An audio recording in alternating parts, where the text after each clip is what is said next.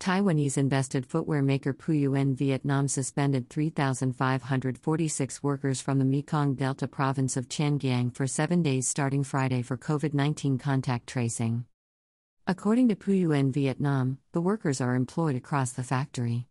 Temporarily suspending them would affect its business, forcing many staff to work overtime or causing the factory to reduce production. PouYuen Vietnam is the biggest employer in HCMC with 56,000 workers. Of these, 13,500 are from neighboring localities including the Mekong Delta province of Tien Giang, Long An, Dong Thap, Ben Tre and the southern province of Tay Ninh, who commute to work via company transport.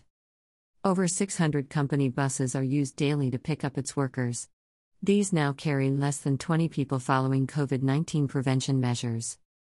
PouYuen Vietnam recorded its first COVID 19 case on June 8, which caused nearly 600 employees to temporarily stop work and be quarantined. HCMC has recorded the second highest number of local infections since the new wave started on April 27. Its case count has reached 2,343 Friday afternoon. By Latuit, vnexpress.net, June 25, 2021.